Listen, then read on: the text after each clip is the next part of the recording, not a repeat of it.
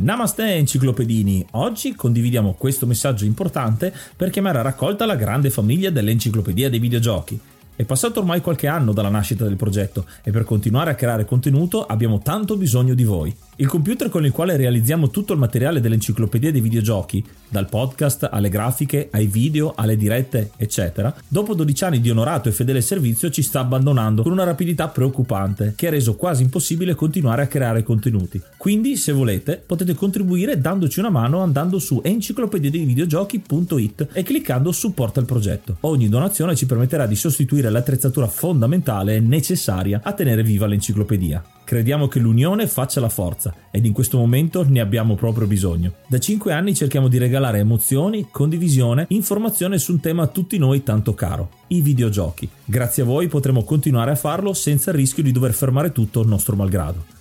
Grazie di cuore a tutti.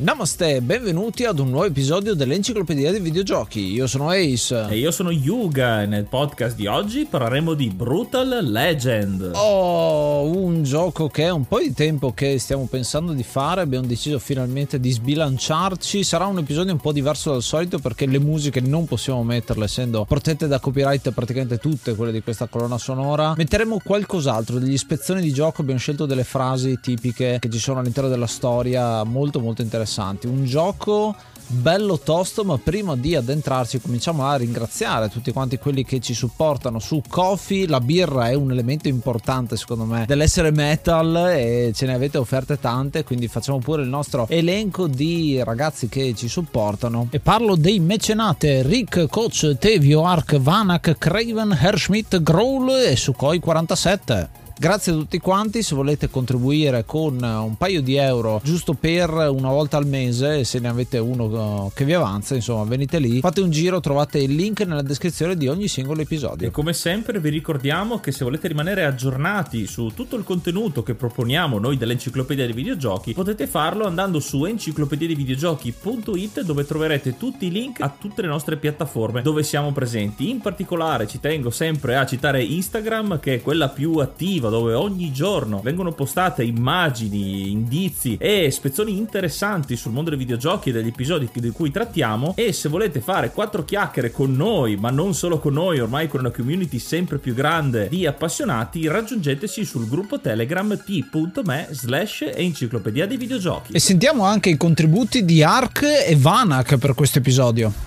Ciao ragazzi, eh, della puntata di Team Schafer che non aspettavo altro di un, avere un episodio su Brutal Legend. È uno dei miei giochi preferiti, tra l'altro, nonostante non fossi stato un grande amante della parte RTS. Però ma, non vedo l'ora di ascoltarla. Ciao. Brutal Legend è un ottimo esempio di come le cose andrebbero fatte e di come le cose non andrebbero fatte. Ha una parte, diciamo, eh, beat'em up eh, open world molto ben fatta eh, ha tante armi, tanti, tanti potenziamenti, eh, tanti posti, tanti nemici, tutto molto divertente. E una parte strategica invece molto più eh, tediosa e difficile anche da, da controllare e da gestire correttamente. Quindi eh, è una parte che comunque lascia un po' il tempo che trova ed è una buona parte del gioco, soprattutto la seconda parte e in compenso ha credo una delle colonne sonore più belle che ci siano se non altro perché ha acquisito i copyright di tantissimi gruppi del panorama heavy metal eh, che ci sono. E, e quindi insomma è, è, veramente un ottimo gioco da questo punto di vista perché le sessioni di combattimento con la musica metal sotto fanno ovviamente una, una gran figura e sperano il giocatore sempre a fare meglio quindi lode a Team Schaefer e al team di Double Fine per aver fatto questo ottimo gioco che poteva anche essere perfetto, non lo è, ma è comunque veramente un ottimo gioco da tanti punti di vista. Ciao. Un sacco di contenuto per la divulgazione del videogioco come stiamo cercando di fare. Abbiamo parlato di oltre mille giochi già in poco tempo ed è un bel traguardo quindi insomma ci sono tantissimi contenuti per voi e di interazione, quindi potete lasciarci che ne so, se avete Apple Podcast ci potete lasciare una recensione lì, metterci le 5 stelline su Spotify che ci aiuta tantissimo a salire in classifica e a condividere questo progetto con tante più persone. È un progetto che sta crescendo tantissimo e insomma ogni giorno lo stiamo costruendo una pagina alla volta, uno scalino alla volta. Ma adesso indossate i vostri giubbotti di pelle, accordate le vostre chitarre elettriche perché si parte nel mondo di Brutal Legend dopo esserci ascoltati in questo caso qualche spezzone dagli effetti sonori di questo gioco. Double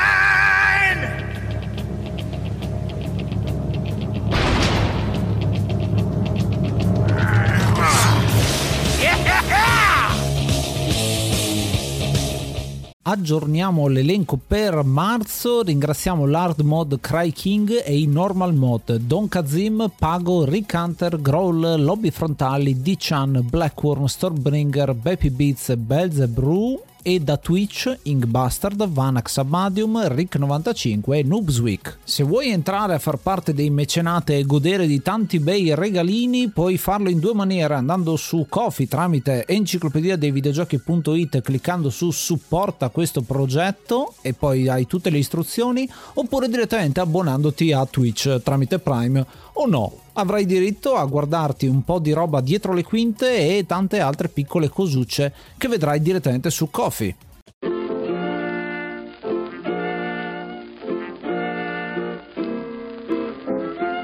Il gioco di oggi è Brutal Legend, un gioco del 2009 sviluppato da Double Fine Production e pubblicato da EA Electronic Arts per PlayStation 3, Xbox 360 e PC. La cosa già di partenza estremamente interessante che aumenta il eh, clamore di questo gioco è proprio il suo creatore, il suo sviluppatore, che in questo caso è un volto notissimo nel mondo dei videogiochi che ha creato davvero delle pietre miliari e si riprova con questo Brutal Legend. Sto parlando ovviamente di Tim Schafer, già conosciuto per la creazione di Monkey Island e Psychonauts, solo per citarne due dei molteplici giochi che ormai sono nella memoria di ogni videogiocatore. Oltre a essere il capo progetto, ad esempio, di Green Fandango, di cui abbiamo parlato già nell'enciclopedia dei videogiochi, una cosa interessante è se volete recuperarvi un po' la biografia di Tim Schafer, abbiamo fatto un editoriale dedicato a lui col nostro developer documentary, ma Brutal Legend vi spiega un po' quali sono le origini, perché Brutal Legend è un concetto concetto che esiste nella testa di Schaefer da addirittura il 1990, quando esce The Secret of Monkey Island, primo gioco a cui appunto lavora insieme al team di Ron Gilbert. Un concetto di andare a contrasto completamente con quello che era Mutiny eh, at Monkey Island, che era il primissimo insomma concetto di questo gioco piratesco, decide di fare qualcosa di completamente opposto e voleva parlare di una delle sue grandi passioni, ovvero l'heavy metal. Quell'heavy metal che fa parte degli anni 70 e 80, soprattutto quello proprio composto e che vediamo in parte già con Full Throttle, che sarà un titolo che prende una parte della cultura delle motociclette, della pelle, delle borchie, di questo immaginario insomma abbastanza metallico che poi appunto si esprime con la musica metal. Quindi è un concetto che c'è per un bel po' di tempo. Quando poi esce Psychonauts, Tim Schafer si decide diciamo a mettere in piedi questo progetto, un progetto che vedrà delle grosse difficoltà iniziali. Esatto, perché il tema è molto particolare, molto di nicchia se vogliamo dire, perché un gioco ispirato al metal non è certamente un concetto appetibile di partenza per le case produttrici, ma si scontra infatti molto con l'idea di base, quindi non riesce mai a svilupparlo abbastanza comunque a far passare la sua idea per creare questo gioco che appunto già dal 90 aveva in mente. Tutto però cambia negli anni 2000, perché con l'uscita di School of Rock è un po' il movimento per sdoganare in un certo senso il metal, che diventa un po' più mainstream con a parte le band, ma anche proprio il movimento, bisogna aspettare l'arrivo della serie di Guitar Hero che avendo reso anche proprio il mondo dei videogiochi più metal dà una grossa mano. Dal punto di vista dell'accettazione di quest'idea infatti gli editori finalmente si rendono conto che un'idea in questo caso è commercializzabile e gli danno l'ok per lo sviluppo. E quindi si passa ad un periodo in cui Tim Schafer cerca di creare questo progetto ma gli dicono sostanzialmente di cambiare genere. Le proposte erano di fare un gioco hip hop un gioco country che però avrebbe snaturato totalmente il progetto. I soldi cominciano ad arrivare appunto per poter creare questo titolo che tecnicamente è una AAA perché che appunto c'è dietro EA stessa a supportare e artisticamente comincia ad ispirarsi da gran manforte a prendere quello che era l'heavy metal del tempo. Non solo castando Jack Black come protagonista, appunto School of Rock eh, del 2003 ha dato una grossa mano a fare in modo che lui divenisse il volto, dal punto di vista del marketing proprio sarà un vero e proprio volto a pubblicizzare tantissimo questo progetto, ma prende a gran mano da quello che è il,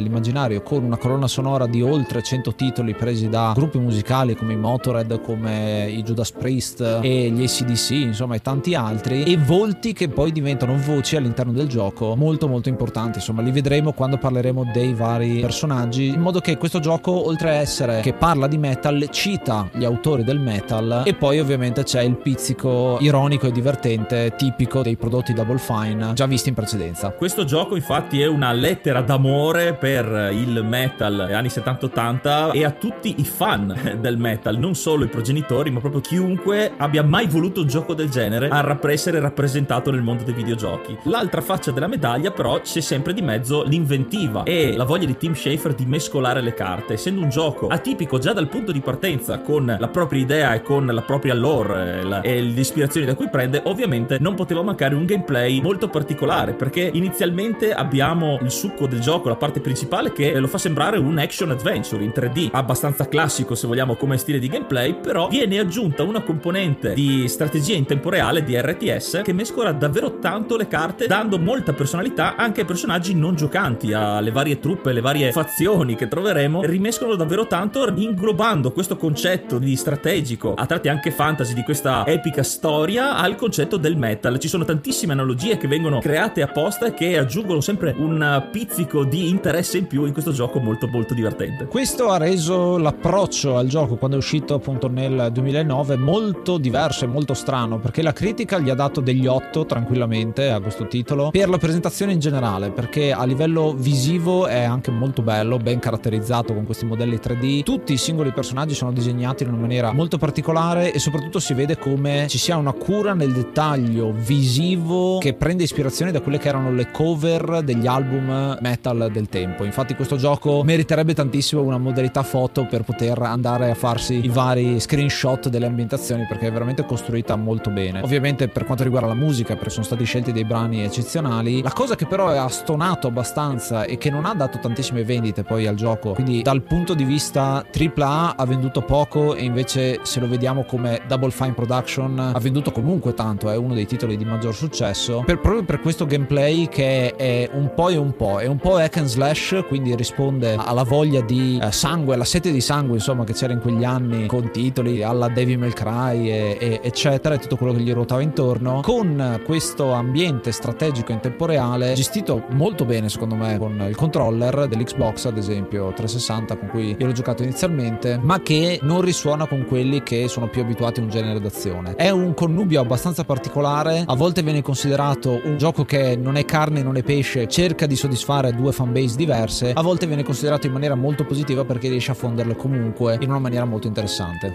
Eppure questo gioco è stato pensato con cura certosina per mescolare gli elementi adatti al metal e al fantasy in questa opera, è giusto il caso di dirlo, opera, che già a partire dalla lore, molto epic metal con titani, demoni, profezie, tutto raccontato sapientemente da un doppiaggio anche molto curato e di alta qualità e anche con dei personaggi che oltre all'unità di base di gioco, quei personaggi che ci accompagneranno e che faranno comunque parte del nostro gruppo e che incontreremo lungo il percorso, sono anche nomi di tutto rispetto perché non sono solamente citazioni, ma come accennava prima Ace, sono veri e propri artisti del mondo metal che prestano le loro sembianze e in alcuni casi anche le loro voci per alcuni personaggi. Mi viene in mente il personaggio di Killmaster che farà parte della nostra truppa che si occupa di guarire i nostri guerrieri feriti in battaglia. Si chiama Killmaster, ma è ovviamente Lemmy Killmister dei Motorhead, doppiato da lui stesso. E questo riprende anche in un certo senso un pizzico di nostalgia a rigiocarlo adesso quando ancora si poteva sentire la sua voce. Un altro grossissimo nome di questo gioco è Ozzy Osbourne, che farà in questo caso il guardiano del metal, che è un personaggio che vediamo in alcune fasi del gioco soprattutto per darci degli upgrade. Noi andremo in alcune caverne dove ci sarà lui. Devo dire che si vede, si sente soprattutto che si sono divertiti parecchio nell'interpretare questi personaggi sopra le righe che li vedono protagonisti del mondo videoludico. Ma sono solamente alcuni dei nomi, perché abbiamo citazioni, come diceva Ace, agli ACDC, ai Led Zeppelin e anche a Rob Alford dei Judas Priest, che non lo vediamo nelle sue sembianze reali, se vogliamo dire, ma doppia ben due personaggi personaggi, uno cattivo e uno buono, che però ha molto del suo abbigliamento da concerti e fa parte di una delle ultime unità con cui avremo a che fare, diventa una specie di generale, quindi una parte molto importante nel gioco. Dunque potete capire quanta passione per il metal sia stata messa da Tim Schafer e il suo gruppo in questo gioco e quanto effettivamente sia stato apprezzato dalla critica, grazie soprattutto anche alla possibilità che gli hanno dato di contattare tutti questi artisti. E questa grande creatività è stata proprio stimolata dall'arte di queste cover, di queste band che sono di musica abbastanza diversa una dall'altra, ma avevano questa cultura comune molto molto interessante. Pensiamo ai disegni di Ed Big Daddy Roth e di quelle macchine che abbiamo anche visto già citate ad esempio in Green Fandango con la macchina appunto che andiamo ad utilizzare guidata da Glottis e Glottis in un certo senso ritorna qua con un personaggio che si chiama Fletus in questo titolo che ricorda un po' il Brian Johnson degli ACDC però è una citazione anche allo stesso Glottis di Green Fandango ci sono degli elementi insomma che lo rendono molto simile. Ovviamente però non stiamo parlando di un'avventura grafica classico del termine punta e clicca ma un vero e proprio gioco d'azione. Gioco d'azione che dicevo gestito molto bene con controller mi ha stupito molto da questo punto di vista e sarà come ha detto Yuga un'esperienza anche molto RPG nel senso che ci sono gli elementi da potenziare nel corso della storia tutte le battaglie RTS che ci sono introducono nuove unità quindi c'è quel senso di campagna e di progressione degli RTS classici Warcraft e Starcraft mi vengono in mente come situazione iniziale che andremo poi a sviluppare con una trama bella tosta devo dire perché ci sono tante cose che succedono. Ed è una trama on the road che è l'altra cosa molto bella di questo titolo che lo rende di nuovo simile a un gioco tipo Full Throttle che ha quella tipologia insomma di storytelling. Ci sono tra le varie citazioni alcuni grandi assenti nel senso che tra i, i grandi nomi ovviamente che sono stati citati ce n'è uno ad esempio che manca che è quello di Ronnie James Dio una divinità vera e propria del metal di quegli anni che doveva essere la voce del cattivo di questo gioco dell'antagonista che si chiama Doviculus che però purtroppo non è stato ingaggiato alla fine. Si è preferito però un ottimo Tim Curry un attore fantastico che ha una voce bellissima e molto poliedrica che secondo me ci sta a puntino per definire un cattivo scritto bene ecco. E tra l'altro che appare molto spesso nella trama quindi hai anche quel senso di inseguimento per cercare di sconfiggerlo. A chiudere diciamo il cerchio di attori e doppiatori famosi molto molto bravi c'è Cory Barton che è una voce una leggenda del doppiaggio a livello americano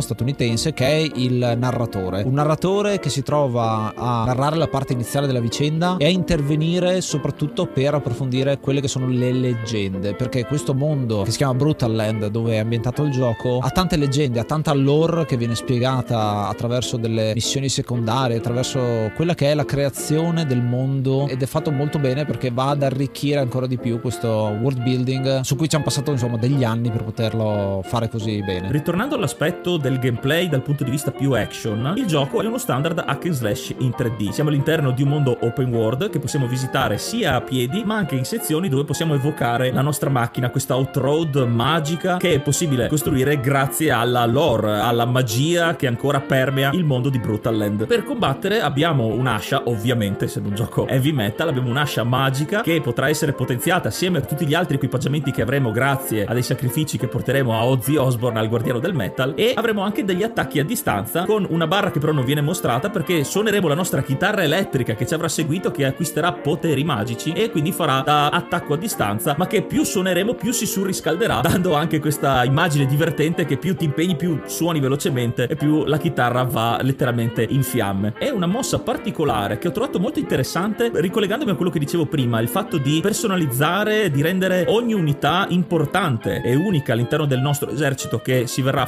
formare, sono proprio delle mosse che il nostro Eddie potrà fare uniche con ogni singola unità. Si chiamano mosse double team. Sul campo di battaglia, quando arriveremo in prossimità di una determinata unità, aprirà a schermo un tasto speciale e ci permetterà di fare questa mossa pazzesca, che ovviamente sono tutte sopra le righe, molto pirotecniche e importanti per la difficoltà che si arriva a un certo punto nelle battaglie in tempo reale. Questa libertà che abbiamo nel girare la mappa viene poi punteggiata da quelli che sono i capitoli storia. Ci sono 22 missioni storia con cutscene di introduzione, c'è un bel po' di dinamicità in realtà poi quando iniziamo una nostra missione. Mi piace tantissimo che quando gli dici sì voglio iniziare la missione hai sempre la parola now, cioè ora per iniziare la missione perché il dialogo diciamo porta ad una scelta facciamolo adesso che è una cosa molto bella secondo me perché sottolinea la personalità di questo protagonista Eddie Riggs che andremo insomma a vedere nella prossima parte. Un'altra cosa da citare è il fatto che l'influenza di Guitar Hero si vede anche in quelli che sono gli assoli. Noi avremo questa ascia e dall'altra parte avremo una chitarra che si chiama Clementine. Una chitarra che Eddie si porta dal mondo reale. Qua introduciamo il fatto che Eddie viene trasportato dal mondo reale a questo mondo fantastico. Faremo un bel po' di spoiler nella prossima parte, quindi vi diciamo la parte introduttiva adesso e poi se non vi siete recuperati il gioco fatelo prima di ascoltare la prossima parte. Questa Clementine la possiamo usare per fare questi assoli che sono le magie del gioco con cui faremo degli attacchi doppi, daremo dei comandi, faremo delle mosse speciali fondamentalmente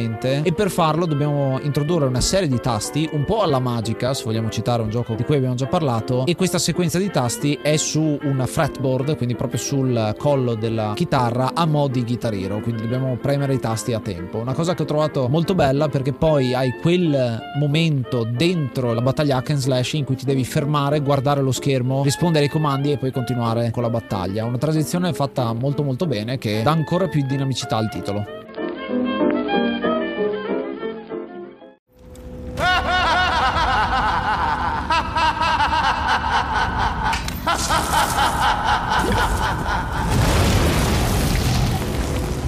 Well, it's about fucking time. Not bad. Looks like you figured out the instructions okay. You've got some demon flesh on your bumper, but that's the way the world is today, I'm afraid. Seguici anche su Instagram at Enciclopedia dei Videogiochi, lì ci sono tantissimi contenuti tra cui le live del mercoledì e anche su Threads dove potete ascoltare e guardare i testi scritti da Ace. Dopo questa premessa nella parte 2 partiamo con la storia. La storia che parte in maniera molto particolare già dall'intro prima del menu di accesso effettivo alla partita, dove vediamo un Jack Black nel mondo reale che parla con noi videogiocatore portandoci in questo negozio di dischi sperduto chissà dove per farci vedere un disco particolare, un album molto particolare che inizialmente parrà essere stato comprato e Jack Black sarà molto contrariato di questo, ma poi spostandosi e qui è un piccolo easter egg secondo me che vediamo nelle etichette delle varie sezioni di questo negozio negozio di musica il Forbidden Metal, il metal proibito, dove effettivamente tirerà fuori questo album che precederà il menu di gioco con un Jack Black che ci sfiderà a osare partire con la nostra avventura. La nostra avventura che parte con la presentazione di Eddie Riggs. Il nostro protagonista è un roadie nel mondo reale. I roadie sono quelli che durante i concerti o anche prima dei concerti si occupano della gestione del palco, eh, accordano le chitarre, si occupano che tutto sia a posto e fanno in modo, e lo dice anche con un sapiente monologo interiore doppiato dallo stesso Jack Black, che il lavoro del roadie è essere essere invisibile e fare in modo di far risplendere la gente sul palco, i protagonisti effettivi. Vediamo però un Eddie che fa il suo lavoro però un po' disilluso perché siamo nei tempi moderni e ci viene presentata una band heavy metal tra molte virgolette di questi ragazzi molto giovani, molto truzzi se vogliamo dirlo, vestiti in maniera moderna, firmata, che si atteggiano tantissimo e che però sono tanto fumo e niente arrosto parlando del, dal punto di vista musicale. Eddie però è ligio al suo compito e quindi lo fa magari malvolentieri ma appunto il suo lavoro costruendo anche una scenografia molto epica e molto molto metal che stona tantissimo invece con la musica che sentiamo a questo concerto, solo che uno dei componenti di questa band osa troppo, si arrampica sulla scenografia rischiando di cadere e tocca a Eddie salvarlo, sacrificandosi perché la scenografia crolla sullo stesso Eddie, colpo di scena iniziale dove il nostro protagonista rischia di morire, un po' del suo sangue finisce sulla cintura dei suoi pantaloni che è un simbolo riconoscibilissimo perché è il classico design, il logo dei Motored, in qualche modo questa fibbia, questo, questo portacintura si rivela essere un oggetto a quanto pare magico che trasporta il nostro Eddie in un altro mondo, il mondo di Brutal Land. Già in questa introduzione ci sono un paio di easter egg molto molto interessanti. La Cabbage Boy, che è il, il nome del gruppo musicale che abbiamo appena sentito, che è una presa in giro di quello che è il nu metal che spopolava al tempo, è composta dal chitarrista che ha il doppiaggio di Raz di Psychonauts, quindi è la stessa persona che ritorna. Ma poi se li vedete anche come design c'è un batterista che sembra gotico e ha una maglietta dell'anarchia, un bassista che ha la maschera maschera del fantasma dell'opera che sembra non c'entrare niente. Un po' di rap, c'è il DJ, insomma, ci sono tante influenze varie che facevano parte di quella che era la new wave. In realtà stiamo parlando di new metal, ma c'è anche una citazione alla new wave con questo stile e anche lo si vede ad esempio dal nome, il Cabbage Boy, ma è scritto in maniera sbagliata come tanti gruppi new metal avevano dei nomi tipo i Limp Bizkits che eh, c'è scritto Bizkit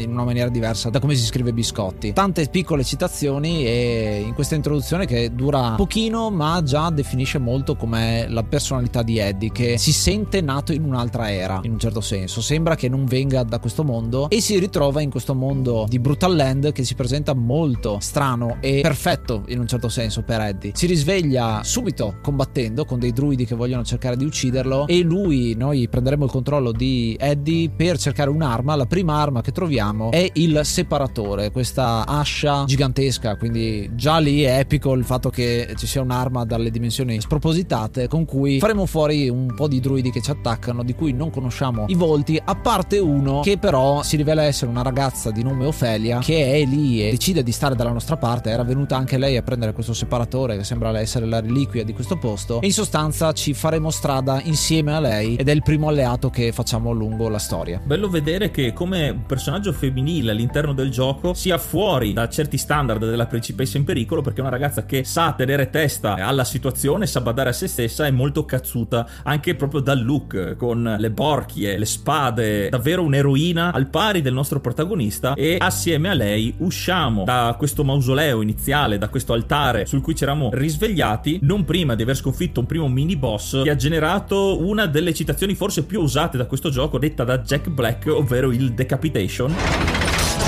Decapitation! There. It is dead.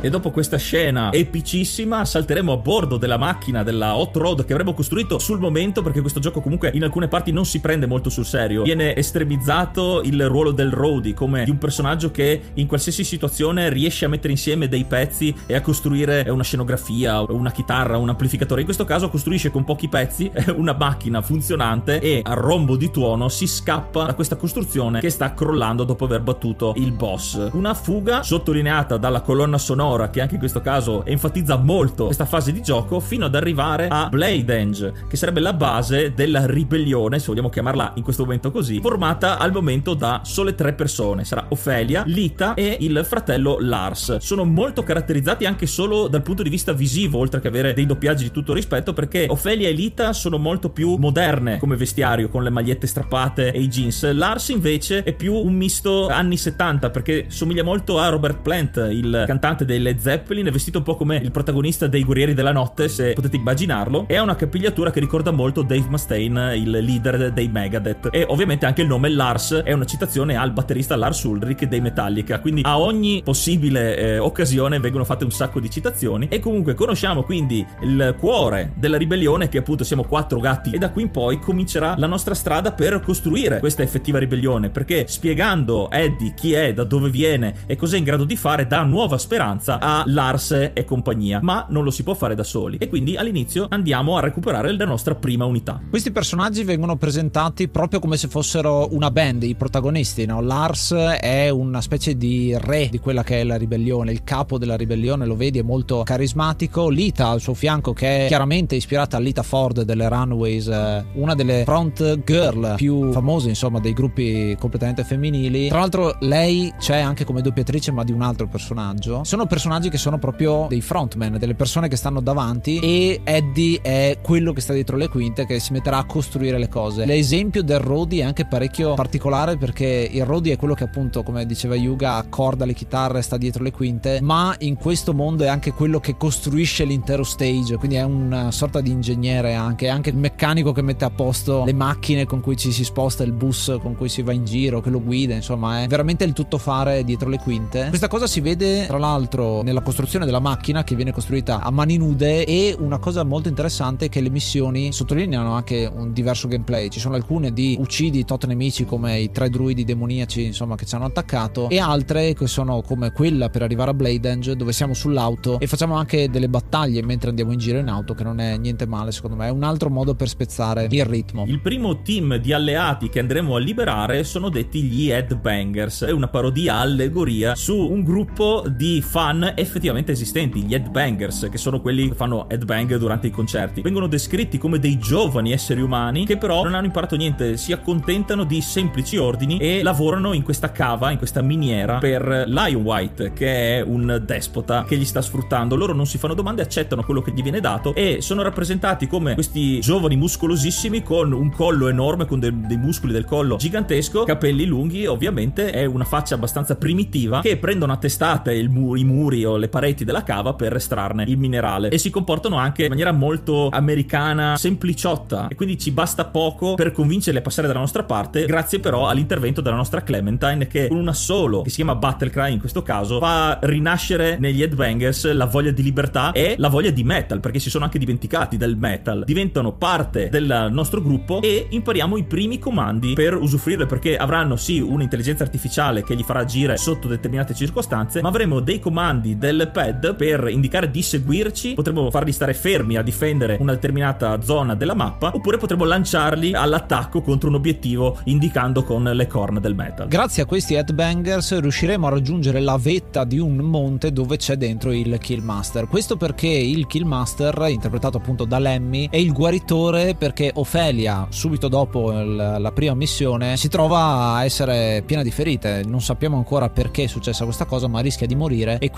raggiungiamo in una missione la vetta dato dal Killmaster che mi piace perché ha il basso messo non addosso ma posizionato su un tavolo e lo suona scatenando insomma quella che è la magia. Un po' come se fosse un guru indiano con uno di quegli strumenti insomma tipici di quella cultura. Molto interessante perché lui ci darà la missione di recuperare le corde speciali dall'antro della regina metal, la regina dei ragni, quindi fatte proprio di tela di ragno, che serviranno a curare Ofelia. Quindi abbiamo una missione in cui andiamo da un altro boss, queste missioni hanno dei combattimenti boss abbastanza interessanti, sempre hack and slash in questo caso, dove andremo appunto a recuperare queste corde che ci serviranno a salvare Ofelia. Ofelia che rinascerà, guarirà dalle ferite per la gioia di Eddie perché comincia a esserci anche questa piccola storia d'amore, queste occhiate tra i due, ma non c'è tempo, l'esercito deve continuare a reclutare unità e si uniranno a noi i Thunderhawks che sono i motociclisti capitanati da Lemmy che fungeranno da un po' curatori, da chierici per fare parallelismo con il fantasy che lanceranno i loro colpi che cureranno momentaneamente le unità in quella zona e conosceremo il motivo per cui Ophelia era stata ferita. Era per liberare e difendere un'altra unità che sono le Razor Girls che non sono altro che delle metallare abbastanza moderne che si occupano degli attacchi a distanza con questi fucili ottenuti con una missione grazie a sconfiggere dei cinghiali motorizzati perché è tutto ovviamente sopra le righe è molto metal e quindi avranno questi fucili enormi che aggiungeranno un'area di tiro quindi ci permetteranno di colpire molto più a distanza rispetto agli, agli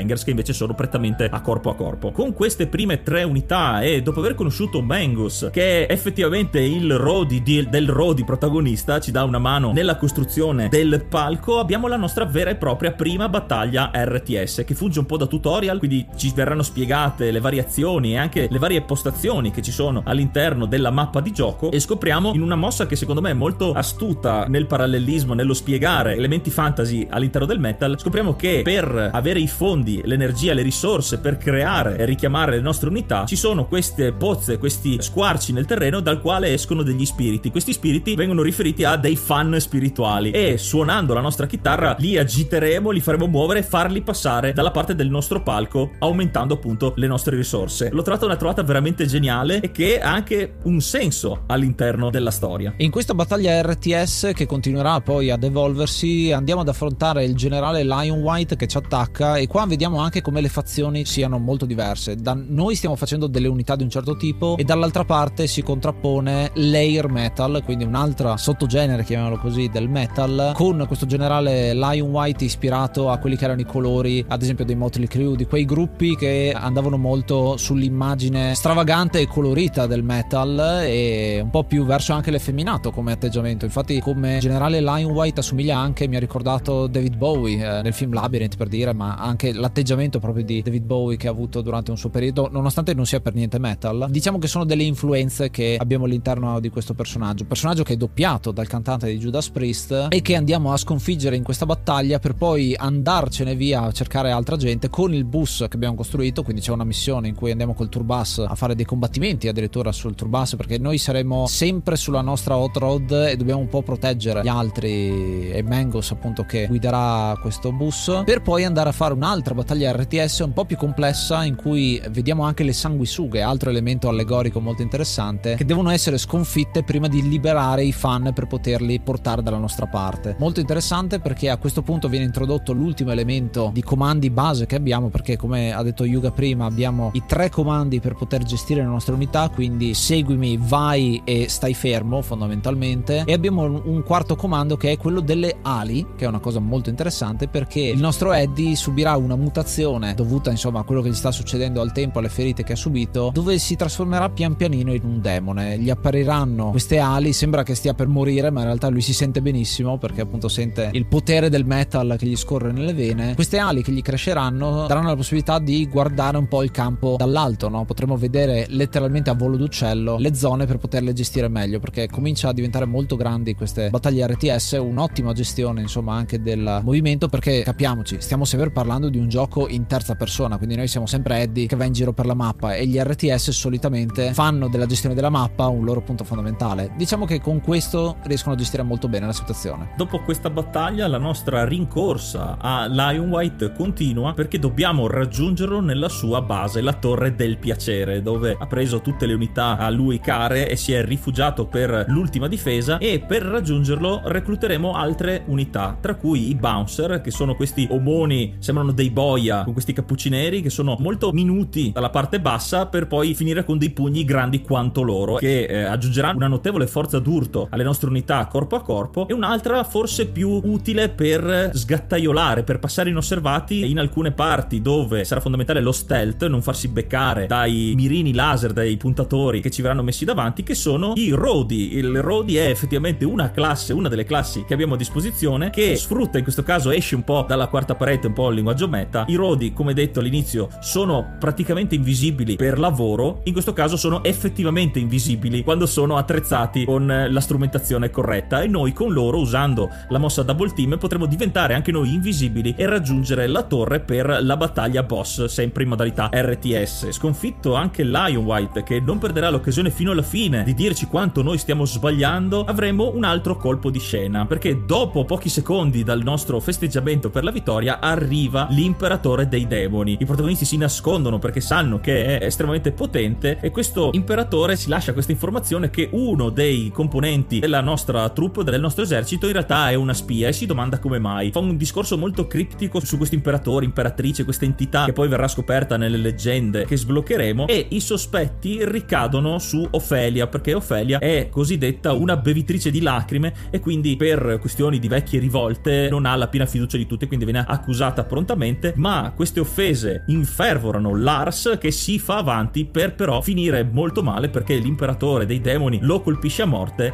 e ci ritroviamo senza nessuno a comandare le nostre armate. È una scena molto epica perché Lars ha anche questo modo di parlare molto medievale un po' come Braveheart ispiratore delle masse impostato epico e perdere un personaggio come lui che in realtà non abbiamo conosciuto così tanto come storia l'ho trovato effettivamente un duro colpo perché è un personaggio che ci stava ci stava parecchio nella nostra combriccola ed è anche un duro colpo per noi come protagonisti del videogioco. Siamo più o meno alla metà del gioco e questo cambio di tonalità è molto ben sentito perché partiamo che siamo fighissimi, che stiamo conquistando unità, che stiamo vincendo tutte le battaglie, che andiamo sempre verso l'alto in un certo senso e arriva questo turning point eh, nel- a livello di storia che ci fa addirittura saltare tre mesi di tempo dopo questa missione, dopo aver fatto una missione di fuga da Doviculus e le sue truppe con la musica di True Fire and the Flames che è famosissima canzone dei Dragon Force presente anche in Guitar Hero, era la canzone più difficile di uno di essi. Passano questi tre mesi con eh, time skip appunto in cui vediamo cosa succede dopo tre mesi dove l'esercito è di nuovo fermo, quello di ribellione e sta cercando di raccogliere le forze. Eddie è rimasto lì, si è fatto conoscere, comincia a avere un buon rapporto con Mangus e tutti quanti gli altri, con Lita ovviamente che è rimasta dalla nostra parte e cerca di seguire quello che aveva iniziato il fratello e si decidono finalmente ad andare ad attaccare Ofelia che è diventata cattiva nel, nel frattempo. Bisogna fermare la versione dark di Ofelia che si chiama Drowned Ofelia con le sue truppe, le sue truppe che sono un altro sottogenere del metal più verso il gotico, il drowned, quella che era la deriva un po' emo anche gotico metal del tempo in una serie di missioni dove dovremo riparare un ponte, cercare di arrivare più in fondo. Eh, troveremo anche il barone con le sue truppe, quindi altre truppe vanno ad arricchire il nostro arsenale e ci tufferemo letteralmente nel mare delle lacrime nere per una battaglia boss molto molto intensa contro Ofelia. Il tema del tradimento tra Ophelia e Eddie è molto curato in questa parte. Giusto prima che cada la fiducia per lei, lei chiede la fiducia a Eddie che le regala un cimelio molto importante. In un certo senso li fa avvicinare dal punto di vista anche amoroso. Diventano effettivamente una coppia per poi vedersi crollare il mondo addosso sia da parte e dall'altra. Questi tre mesi sono molto azzeccati come scelta narrativa perché danno il tempo di respirare a noi come giocatori per colpo di scena, ma anche poi per riprendere chiudere a tutta birra la storia, letteralmente a tutta birra, perché questo gioco, e lo fa notare da subito, come bevanda ha solo la birra. Ed è già un gioco che prende punti più per questo. Interessante anche con gli scontri che facciamo con questa Ofelia modificata è che scopriamo man mano elementi sempre più importanti della storia di Eddie. Scopriamo che in realtà Eddie non è della terra iniziale del mondo dei giorni nostri, ma è di questo mondo. Lui è di Brutal, eh, di Brutal Land che si scopre essere il passato del mondo. In un passato remoto, non meglio conosciuto,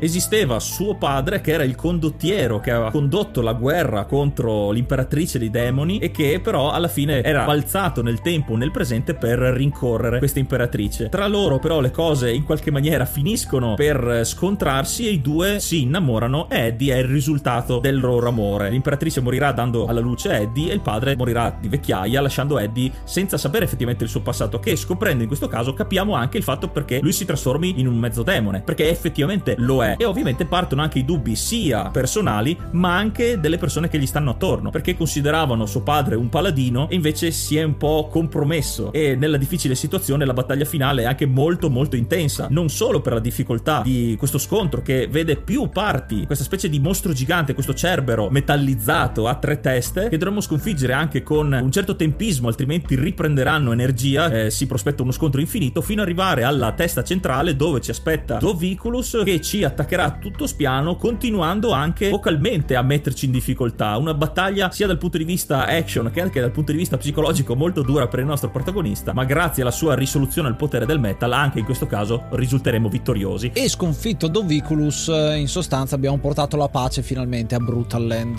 Eddie rimarrà in questo mondo, saluterà comunque gli amici perché il tour finalmente è finito, possono stabilirsi. Viene fatta, viene presentata la statua di Lars, quindi rimane ancora una figura ispiratrice perché lo farà tramite questo monumento e tutto è bene quel che finisce bene. Interessante perché tutta la parte di lore e di mitologia che sta dietro questo gioco è un connubio tra una parte molto ispirata alla cultura norrena, i vichinghi, già il fatto che ci sono le asce, la birra, il capo, il padre di Eddie si chiama Rignarok, che è un po' Riggs, il cognome appunto di Eddie, e Rag- Ragnarok ovviamente, il crepuscolo degli dei norreno. E dall'altra parte ho visto tanto di giungla, di tribù, di questa situazione qui, che ad esempio è incarnata dalle tribù Zaulia e quindi da Rima, che è la capa doppiata appunto da Lita Ford, che è un'altra delle unità che andremo a conoscere verso la fine del titolo. Vedete come si mescolano queste influenze iniziali senza citarle direttamente, ma facendole proprie, appunto, con questo mondo fatto di tubi di scappamento e pezzi di metallo di creature che sono morte nel passato e sono un po' le ossa con cui vengono costruiti gli edifici del giorno d'oggi. Molto bello e divertente perché è tutto giustificato e c'è una motivazione a tutto da approfondire proprio con queste leggende che andiamo a sbloccare. These are the heaviest strings I got. Can't your spiders spin new strings? Thicker strings? My little darlings here? No. The Metal Queen is big enough to spin the kind of strings you need, but we don't go into her lair anymore unless she bites us in half, suck out our innards, and lay her eggs in our eye sockets. I'm going.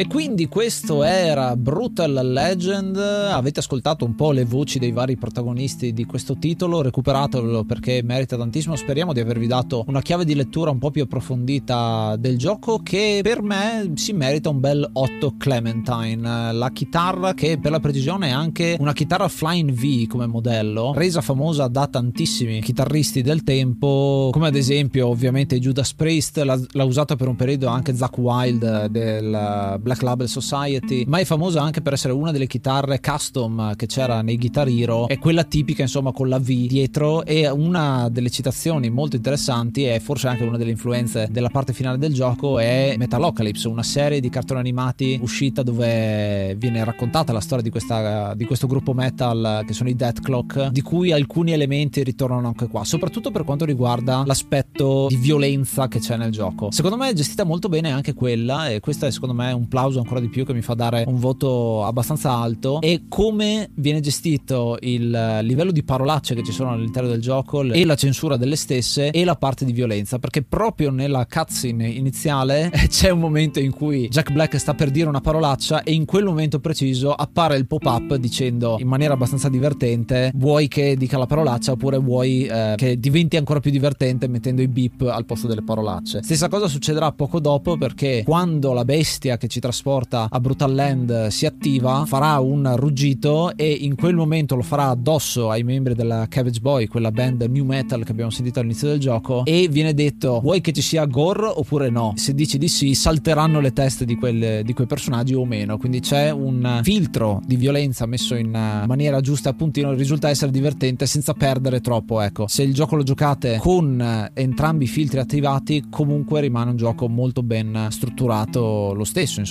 le tematiche sono belle e divertenti. Quindi vedete come ci siano tutta una serie di elementi che danno molta rigiocabilità secondo me a questo titolo. È però un titolo che ha subito il tempo perché è, a livello di marketing è stato gestito molto bene ha venduto poco ed è un po' sparito poi nel nulla. E tu Yuga invece che cosa ne pensi? Oh, io per questo Brutal Legend ho deciso di dare 8 Ormagodden e mezzo su 10 Ormagodden che è il, la divinità la creatrice di questo mondo come ben raccontato e sapientemente spiegato nelle leggende e nei racconti e nella storia che forse ho apprezzato di più rispetto a tutto il resto che comunque è stato fatto estremamente bene. La giocabilità è molto divertente soprattutto la parte action per quello che mi riguarda e non gli do un voto maggiore per la parte RTS che mi dà sempre quella, quella sensazione di fretta di tensione che mi manda un po' fuori dall'ambiente di gioco. Però altrimenti davvero un gran bel gioco. Le musiche ovviamente sono spettacolari sono la rappresentazione del mondo heavy metal come meglio non potevano fare. I personaggi sono estremamente carismatici e legati a filo stretto con l'ambientazione. Non c'è nessun personaggio noioso anche i personaggi più marginali anche le stesse unità marginali vengono introdotte in maniera interessante. Ci interessa sapere le caratteristiche non solo attive del, nel combattimento ma proprio del carisma della personalità perché tutti aggiungono a loro modo qualcosa in più al nostro esercito alla nostra super band che si viene a formare nel gioco. Deliziose le, i cameo di Lemmy Ozzy le voci di Rod Alford e tutti quelli che abbiamo citato lo ripeto la cura e la passione che è stata messa anche nella tematica perché ricordiamo un gioco heavy metal non esistono molti giochi heavy metal soprattutto a questo livello e con questa pubblicità e con questa realizzazione come diceva Ace da trip degna di un AAA è un gioco rappresentativo e che ho amato dal primo giorno in cui ci ho giocato. L'ho preso praticamente appena uscito sia per la pubblicità sia per Jack Black ma proprio per sentirmi rappresentato in un certo senso. A me piace molto il mondo dell'heavy metal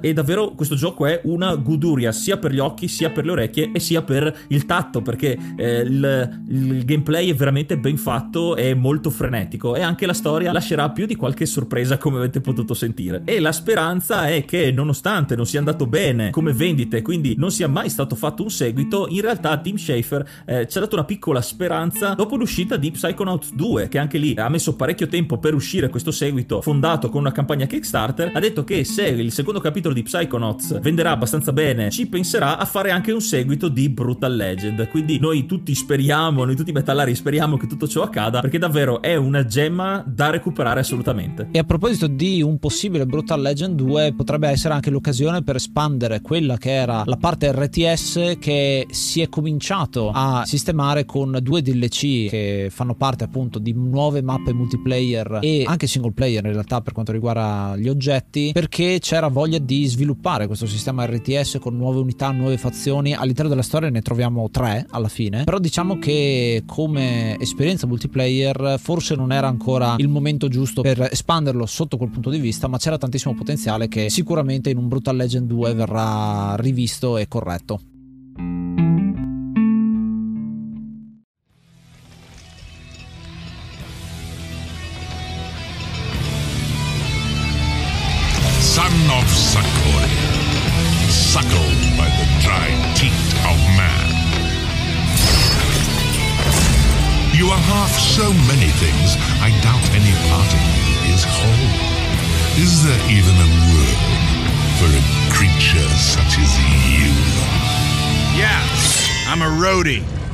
keep the trash off the stage.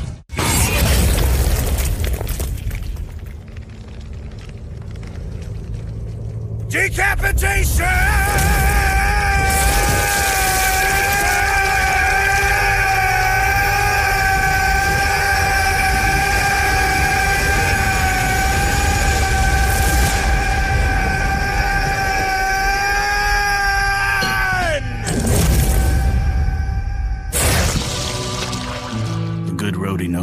job is to make someone else look good, keep someone else safe, help someone else do what they were put here to do. A good roadie stays out of the spotlight. If he's doing his job right, you don't even know he's there. Once in a while, he might step on stage just to fix a problem, to set something right. But then, before you even realize he was there or what he did, he's gone. E anche per questo episodio è tutto. Noi come al solito vi ringraziamo per l'ascolto e vi ricordiamo che se volete proporre un gioco che volete che trattiamo nell'enciclopedia dei videogiochi, come in questo caso Brutal Legend ci è stato vivamente consigliato di più di uno di voi, potete farlo scrivendoci, mandandoci un vocale, unendovi al gruppo Telegram, davvero mh, ci sono infiniti modi per contattarci e perché no suggerirci un gioco da trattare. Potete farlo anche su Spotify rispondendo alla domanda che trovate se ci seguite lì. Semplicemente lasciate un commento e nel momento in cui lo vedete pubblicato vuol dire che ne abbiamo preso nota e fa parte insomma della nostra classifica dei giochi più richiesti che guardiamo sempre per nuove ispirazioni. Inoltre se ci seguite proprio su Spotify ci potete anche dare le 5 stelline che ci servono per aumentare ancora di più in classifica e far consigliare ad altri utenti che ascoltano podcast di videogiochi il nostro progetto. Noi come al solito ci riascoltiamo al prossimo episodio e ascoltate l'enciclopedia dei videogiochi. Io sono Ace. Io sono Yuga. Namaste and be brave.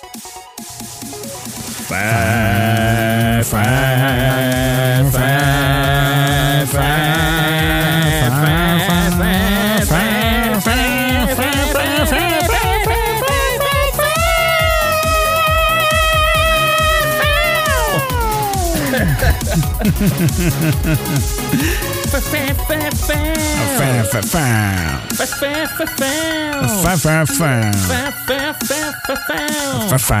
fa, fa, fa, fa, Foul.